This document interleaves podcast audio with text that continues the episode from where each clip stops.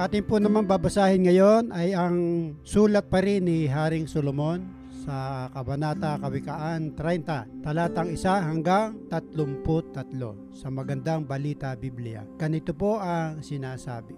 Mga kawikaan ni Agor na anak ni Jakek ng Masa, ito ang sinasabi niya kay Etiel at Ukal. Ang Diyos ay malayo sa akin, wala akong magagawa. Ako ay mangmang, alangang maging tao, wala akong karunungan, hindi ako matalino. Di ako nakapag-aral, kaya ako ay mangmang, walang karunungan, walang alam sa may kapal. Sino ang dalubhasa tungkol sa kalangitan?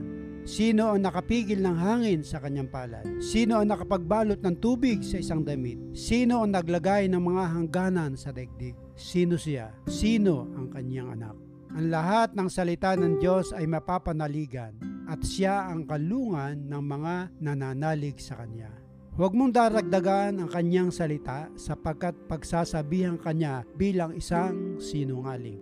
Diyos ko, may hihilingin akong dalawang bagay bago ako mamatay.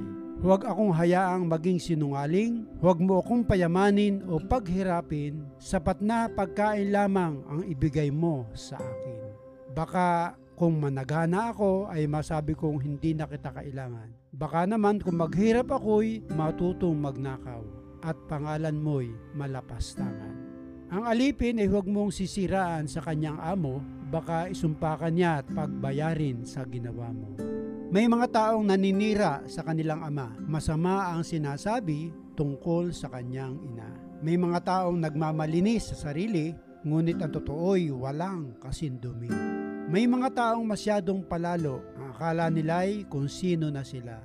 May mga tao namang masyadong masakim, pati mahihirap kanilang sinisiil. Ang linta ay may dalawang anak. Bigyan mo ako, bigyan mo ako, ang lagi nilang hiling. May apat na bagay na kailan may di masiyahan. Ang libingan, ang babaeng walang anak, ang lupang tuyo na laging nais matigmak at ang apoy na naglalagablab. Ang anak na kumukutya sa kanyang ama at laging sumusuway sa salita ng ina. Tutukain ng uwak ang kanilang mata at kakainin ng buwetre ang kanilang bangkay. May apat na bagay na di ako maunawaan. Ang paglipad ng agila sa kalangitan, ang paggapang ng ahas sa ibabaw ng batuhan, ang paglalayag ng barko sa karagatan, at ang babae at lalaking nagmamahalan. Ganito naman ang ginagawa ng asawang nagtataksil makikipagtalik pagkatapos ay magbibihis, saka sasabihing wala siyang ginawang masama. May apat na bagay na yayanig sa daigdig. Ang aliping naging hari, ang isang mangmang na sagana sa pagkain, ang babaeng masungit na nagkaasawa, at ang isang aliping babaeng pumalit sa kanyang amo. Sa daigdig ay may apat na maliliit na hayop, ngunit may pambihirang kaisipan mga langgam, sila ay mahina, subalit nag-iipon ng pagkain kung tag-araw.